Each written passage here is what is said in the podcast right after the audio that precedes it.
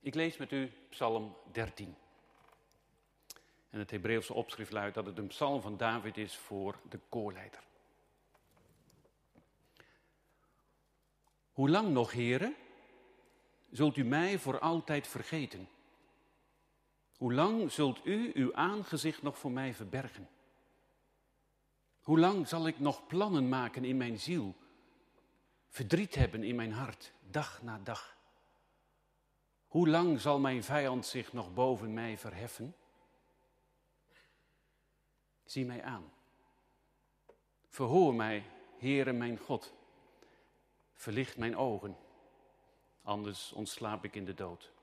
Anders zegt mijn vijand, ik heb hem overwonnen. En verheugen mijn tegenstanders zich wanneer ik wankel. Ik echter vertrouw op uw goede tierenheid. Mijn hart zal zich verheugen in uw heil. Ik zal voor de Heere zingen, omdat Hij goed voor mij geweest is. Tot zover de lezing uit Gods Woord. We willen dus vanavond stilstaan bij dit gedeelte, bij deze hele psalm uiteraard, maar wel geconcentreerd om de versen 2 en 3, om die hoe lang vraag. Gemeente van onze Heer Jezus Christus. Ik vermoed dat bijna, en ik denk wel iedereen, afgelopen periode de vraag heeft gesteld: hoe lang zal deze crisis nog duren? Want die anderhalve meter samenleving, die komt misschien wel je neus uit, bij mij wel een beetje. Ook al is die medisch verantwoord, dat begrijp ik. Ook zijn daar vragen over te stellen, heb ik begrepen, maar ik ben geen medicus. Maar het is geen menselijke maat. Dat voelen we wel aan. En had ik vorige week een vergadering dat iemand zei, oh dat kan nog wel jaren duren. Ik zei, nou, ik hoop dat je verschrikkelijk ongelijk hebt. Ja. Nou, ik weet het niet. De toekomst is niet in mijn hand. Maar ik hoop van harte dat de Heere God ons uh, ja, dat de tijd zal verkorten. En dat geldt voor heel veel aspecten van het leven, maar ook zeker voor het kerk zijn. Voor samen in de kerk komen en daar te zingen. Maar ik wil vanavond de vraag van de hoe lang nog niet beperken tot de coronacrisis waar we nu in zitten. Al was het wel de aanleiding. Ik was op zoek naar een psalm en zo kwam ik bij psalm 13 uit. Want die vraag die gaat natuurlijk veel verder en veel dieper.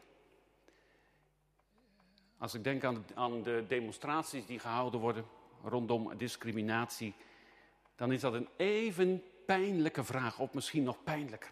Want dat doen we elkaar aan, dat andere overkomt ons. Hoe lang nog? Hoe lang zullen mensen nog beoordeeld worden op hun uiterlijk, op hun huidskleur?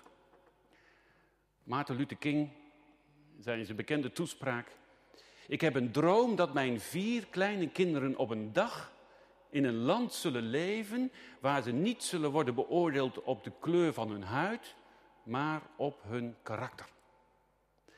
En zo kunnen wij vanavond de klacht hoe lang nog verbreden tot onze eigen klachten toe. Het kan dus een collectieve klacht zijn, kan een aanklacht zijn naar de samenleving, maar het kan net zo goed de roep zijn van je eigen hart met je eigen zoektocht en je eigen pijn.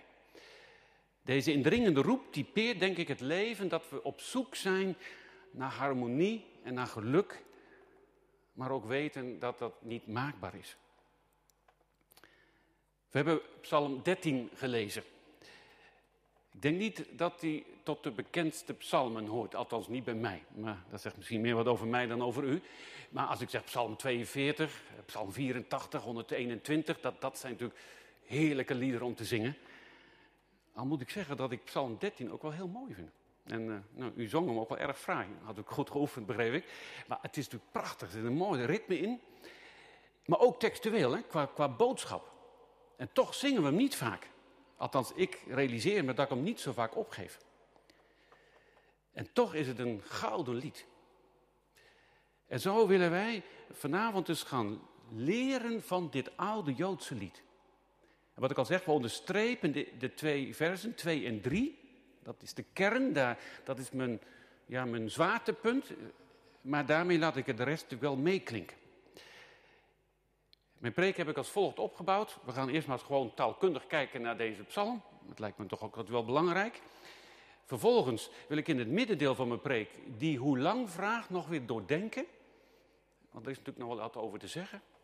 En in het slot van mijn preek eh, eh, stel ik de vraag: wat kunnen wij dan leren van deze psalm?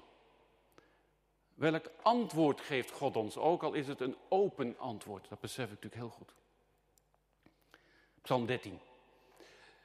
Hij wordt omschreven als een individueel klaaglied.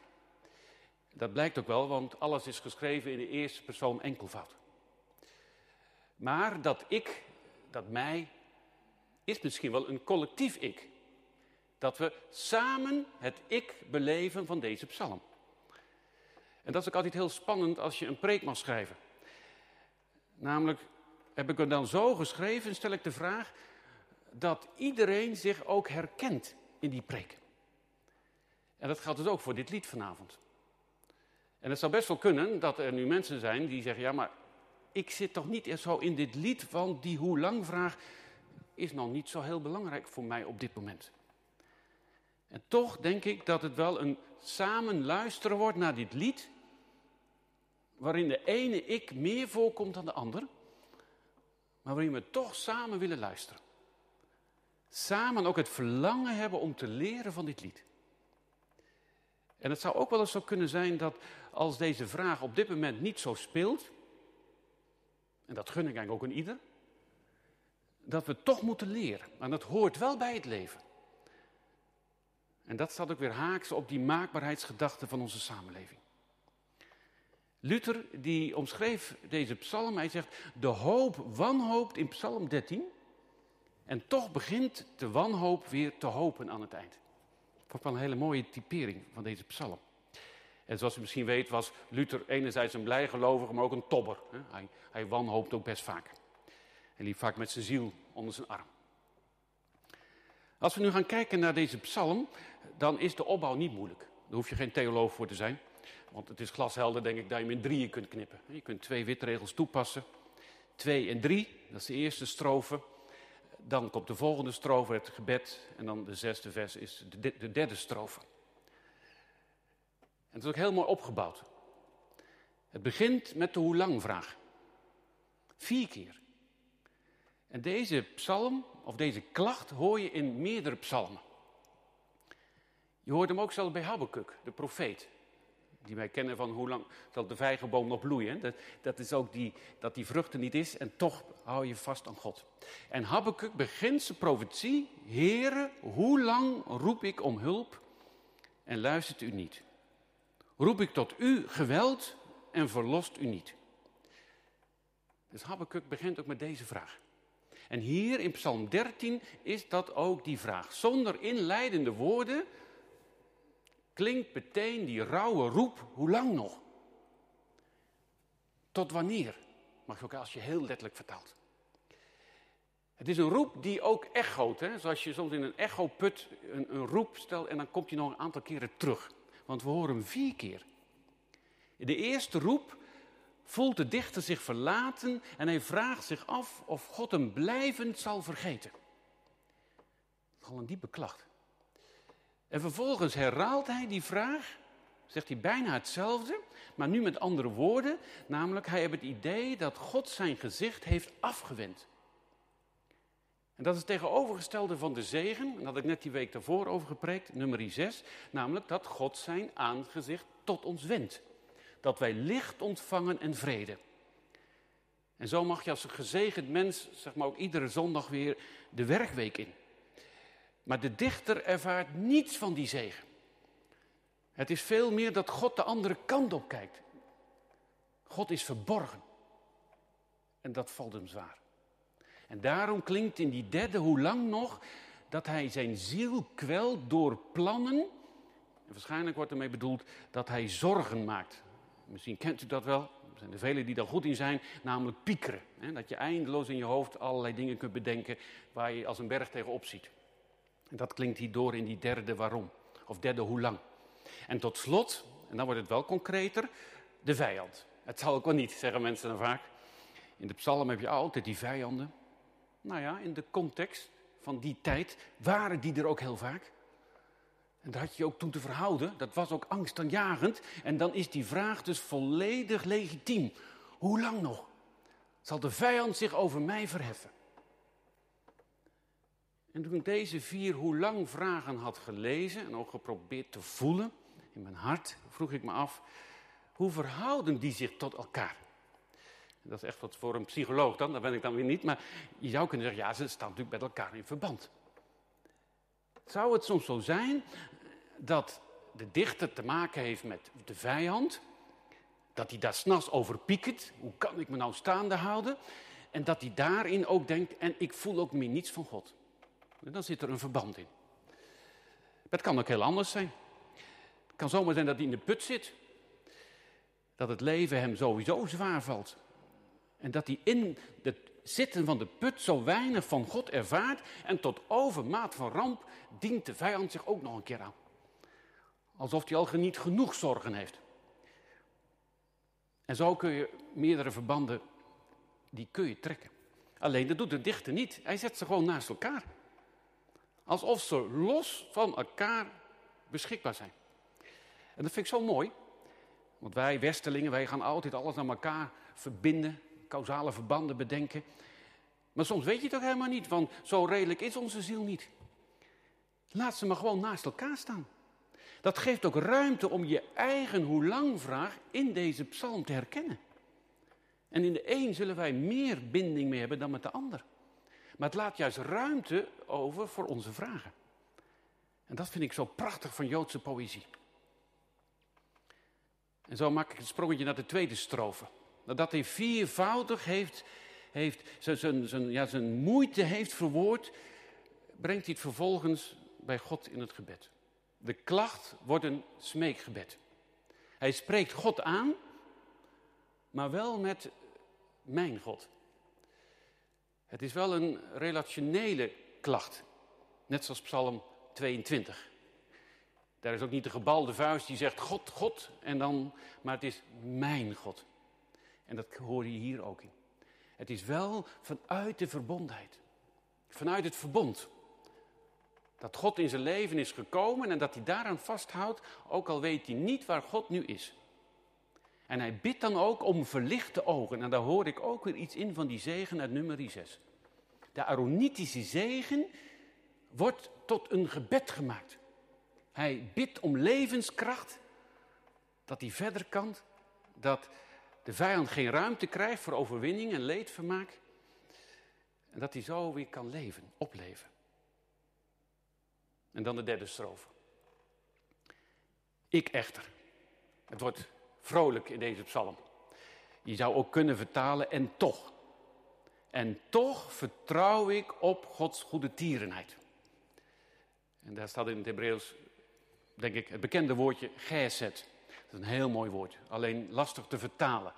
Goedheid of goede tierenheid, hè, de, de goedheid is geworteld in God, mag je het ook vertalen, maar vriendschap is het ook, verbondstrouw. En daar vertrouwt hij op. Dat houdt hij vast. En zijn hart, zijn ik, verheugt zich om zijn redding. Want God laat hem niet aan zijn lot over. En zo eindigt dit lied met zingen, want God is goed voor hem. Nu we deze psalm geprobeerd hebben eigen te maken, kom ik nu bij mijn tweede punt van mijn preek, namelijk hoe gaan we dat nou doorvertalen naar onze tijd? Die hoe lang vraagt nog? Die ellendige coronacrisis. Al merkte ik wel, ook in de gesprekken die ik heb in de gemeente, dat mensen dat natuurlijk heel verschillend ervaren. Er zijn mensen die noemen dat een sabbatical. Dat kan ik dan niet zeggen, maar zo, zo ervaren mensen dat wel soms. Lekker rustig, geen allerlei verplichtingen. Geen kerkraadsvergaderingen, weet ik al nog meer. En, dus dan is het een stukje rustiger in het leven. Dat kan. Maar ik hoor ook hele andere geluiden. Afhankelijk ja, wie we zijn, hoe we zijn enzovoort. En dat geldt ook als het gaat om die vraag van die discriminatie. Ik vermoed ook als we een donkere huidskleur hebben, dat we daar veel meer mee worstelen dan wanneer we een, een, een blank velletje hebben. Dus het heeft alles te maken met wie je bent en waar je leeft. En in deze psalm, daar gaat het dan toch weer richting die vijand. Hè? Die vierde, hoe lang is dan die vijand? En die vijand lijkt wel onuitroeibaar. Discriminatie, die zo lang doorgaat, En het is ook schokkend als je ook je verdiept in de geschiedenis, ook van Nederland. Welke schepen zijn gebouwd, hoeveel slaven je exact mee kon nemen, ook als je ze precies goed kon stapelen. Dat zijn gruwelijke gedachten, ook al weet ik dat je ze historisch moet lezen, maar ze blijven onmenselijk. En zo kunnen we wel even doorgaan. Hoe lang nog? En dat kun je dus verbreden naar je eigen bestaan. En ik denk dat er geen, geen mens is vanavond die, die hier samen is, laat ik het zo formuleren, die die vraag niet kent, in meer of in mindere mate. De hoe lang vraag is de vraag van de strijd die wij strijden. Met de moeite die we hebben met het leven. Met het verdriet. Met de aanvechting. Met de verzuchting. Vrijdagavond werd ik nog geroepen bij een gemeentelid in het ziekenhuis. Hij belde me op en zegt, wilt u komen, want ik heb het moeilijk. Ik zei, ja, maar ik mag niet komen. Want ik mag niet in het ziekenhuis komen, althans dit ziekenhuis niet. Het andere wel weer, dus ook dat is verschillend. Ja, zit hij, maar de zuster heeft net gezegd dat u als dominee mag komen. Ik kom, ik kom eraan. En die man had het moeilijk. En die zei bijna letterlijk, hoe lang nog? Want ik hoop dat ik gauw ga sterven, want het leven is me te zwaar. Hij was te benauwd. Zijn longen, zijn hart. Dat is diep aangrijpend. Hè? Dus ook die vraag hoor je. Die kun je stellen. En ik wil een voorbeeld noemen van een andere hoe lang nog. Die ik las, een interview van een collega van mij, dominee Willem Meijer uit Tolen. We hebben samen nog op het seminarie gezeten, maar dat is alweer een tijdje geleden. En in het interview vertelt hij dat hij zeven jaar geleden in een burn-out terecht is gekomen. En ik lees een stukje voor uit het interview. Je kunt het vinden op eh, internet, uh, CIP. Ik was God helemaal kwijt. Ja, ook als predikant. En sommige mensen begrijpen dat niet. In een tijd waarin zijn vrouw ernstig ziek was, hij soms wel iedere dag naar het ziekenhuis in Gent reed, raakte hij door de stress in een burn-out terecht. En hij raakte God kwijt. Zoiets zie je niet aankomen, vertelt hij. Ik heb een tijd gehad dat ik God letterlijk kwijt was. In die tijd kwam mijn vrouw meer dood dan levend thuis en toen ben ik zelf ook onderuit gegaan.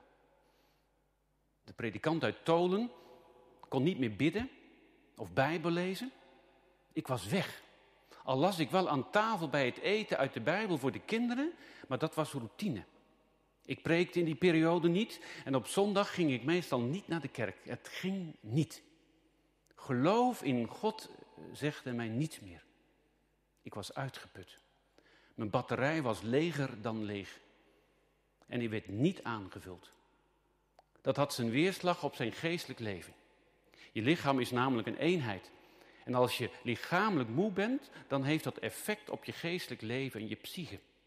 Maar ook wanneer je geestelijk leven in de knoop zit, dan kun je er soms niet van eten. Dat was ook bij mij het geval.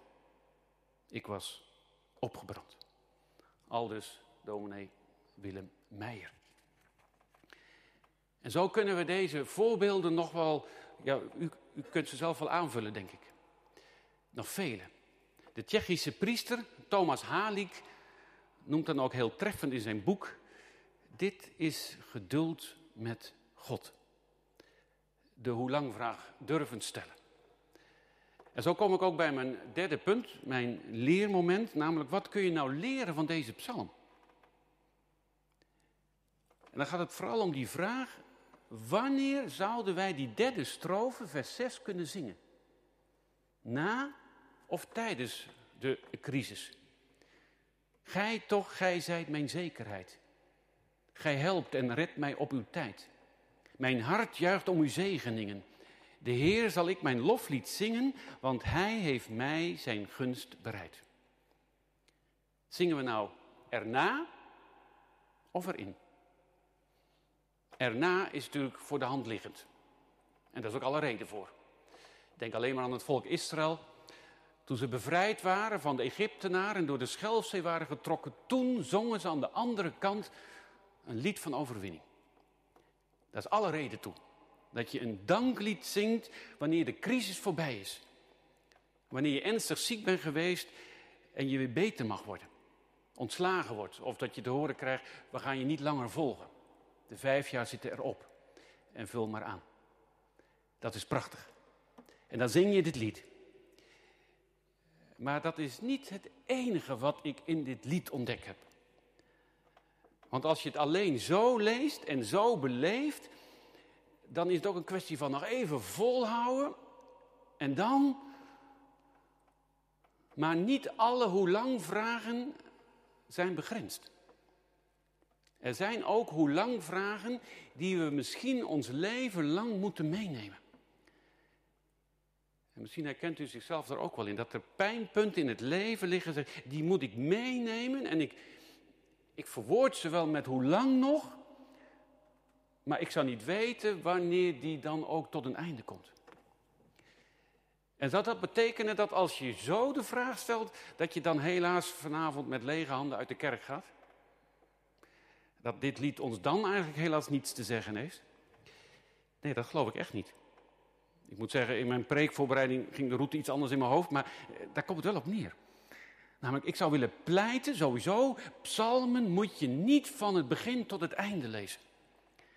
Maar psalmen moet je veel meer cyclisch lezen. Je hebt hem uitgezongen en het zou zomaar kunnen dat je weer opnieuw begint. Zoals je kunt zeggen, als je het eerste boek begint, en dat je na, na de vijf boeken bij, bij de lofprijzing van 150 eindigt, dat je zomaar weer bij één begint. Ik zou willen zeggen, de psalmen moet je organisch lezen. En niet lineair. En zo laat ik die drie aspecten van het geloofsleven staan. De klacht, het gebed en het loflied. En ik zou willen pleiten, dat zijn drie aspecten van ons leven. Van ons leven met God. Het lijkt wel een beetje op de drieslag van de Heidelberger. Niet dat ik ze lineair verbind met elkaar, maar daar heb je natuurlijk drie aspecten. Ellende, verlossing, dankbaarheid. En dat is prachtig verwoord. Drie aspecten van het geloofsleven die met elkaar in gesprek zijn. En ik hoef u vast niet te vertellen wat voor een ellende het geeft als je zo chronologisch gaat lezen. En zo wil ik dat ook als het ware toepassen op deze psalm. Ze zijn met z'n drieën in gesprek. En dat is de, ja, de woeligheid van mijn bestaan. En hoe ik erop kwam, omdat ik bezig was met vers 6 te vertalen. Ik moet zeggen, in de berijming, in de nieuwe berijming, is hij dus in de tegenwoordige tijd berijmd. Maar in de herziende gehoord, daar staat hij in de toekomende tijd. Dat mag hoor. In het Hebreeuws mag heel veel. Dat is het lastige van zo'n taal ook. Er zit veel meer rek in dan bijvoorbeeld in, in Grieks of in Latijn. Dan zijn die tijden veel strakker gedefinieerd. Maar in het Hebreeuws niet. Dus zo zou je dus vers 6 kunnen vertalen. Ik echter vertrouw op uw verbondstrouw. Mijn hart zal zich verheugen om uw redding.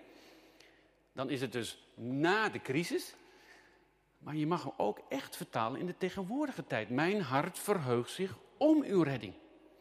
En dan is ook het slot, omdat hij goed voor mij geweest is, wordt dan omdat hij mij goed doet. En dan zet je ze in de tegenwoordige tijd. Dat is niet een taalspelletje hoor, dat meen ik echt. Dat, dat is iets van die werkelijkheid van dit lied. En dan is natuurlijk wel de vraag, ja maar hoe verhoudt zich dat dan? Dat willen wij natuurlijk graag weten als Westelingen. Ja, dat weet ik dus niet. En soms is dat heerlijk. Hoe verhoudt zich de klacht, het gebed en het loflied zich met elkaar? Waarom zou je dat niet aan de Heer overlaten? Dat de Heere God met ons meegaat en dat hij soms op verrassende wijze inbreekt in ons leven. En dat die hoe lang vraag toch beantwoord wordt zonder dat die opgelost wordt. Maar dat ons leven toch weer wordt opengebroken. De situatie kan veranderen. Maar het kan ook net zo zijn dat de situatie hetzelfde is gebleven, maar dat we er met andere ogen naar kijken. En daar geloof ik heilig in. In de kracht van het woord van onze God. Zonder dat wij dat allemaal kunnen volgen. En daarom, gemeente, hou vast aan Gods gezet. Aan zijn goedheid. Aan zijn verbondstrouw. Professor Van Rullen noemde dat de taaie vreugde van het geloof. De vreugde die, die soms ook op, op spanning wordt gezet.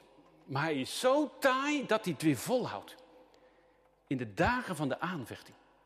In de dagen van ons gebed. Maar ook in de dagen van ons lied.